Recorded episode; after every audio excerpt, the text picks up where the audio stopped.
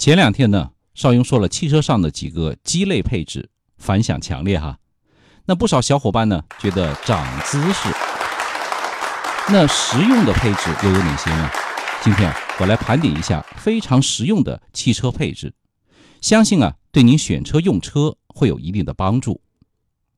首先，第一个是倒车影像，就是呢，倒车的时候啊，当你挂倒档的时候，汽车影像系统会自动接通啊汽车尾部的高清摄像头，把车后面的情况清晰地显示到你车内的这个液晶屏幕上来。这样子呢，你车后有没有什么障碍物啊，有没有小朋友啊，有没有小猫小狗啊，就能一目了然。那倒车的安全性啊，就大大的提高了。还记得去年有一位妈妈倒车的时候压死自己孩子的那条新闻吗？邵雍看了真是难受香菇啊。倒车影像实用配置排第一，当之无愧。第二一个实用配置呢，叫做胎压监测。作为汽车和路面接触的唯一部件，轮胎的重要性啊，当然是不言而喻吧。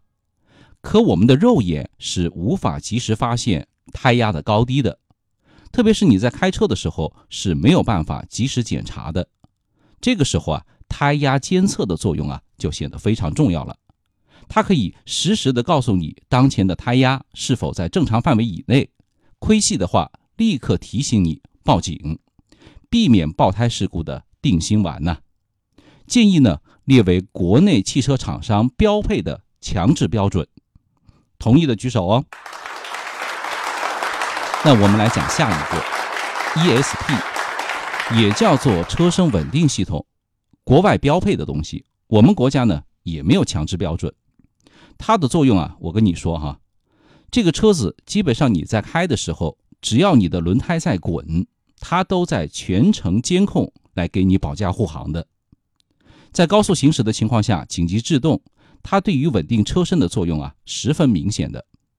假如没有 E S P 的介入啊，只要方向盘稍微有那么一点点的偏差，就有可能啊车毁人亡。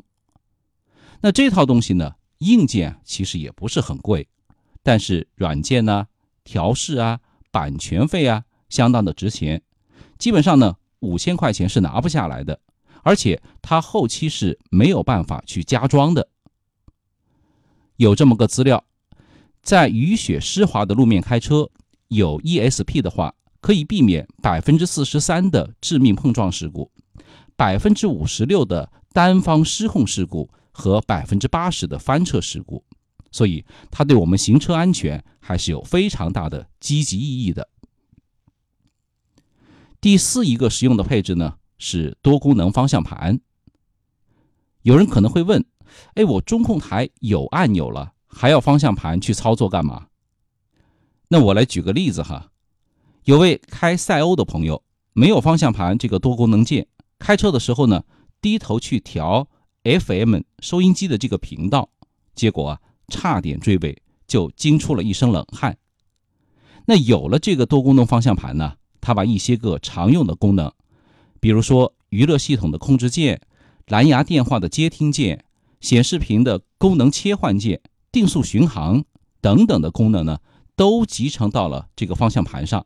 就避免驾驶员到中控台去寻找这些按钮，不仅操作方便，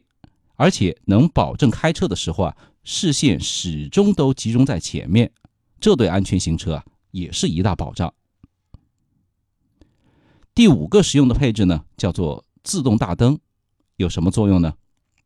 那你开车进地下停车场啊、进隧道啊，或者是傍晚的时候，它呢自动感应到光线变暗、照明条件不好，它根据环境的亮度来开启，防止你在黑暗的情况下不开大灯的时候遇到不安全的因素。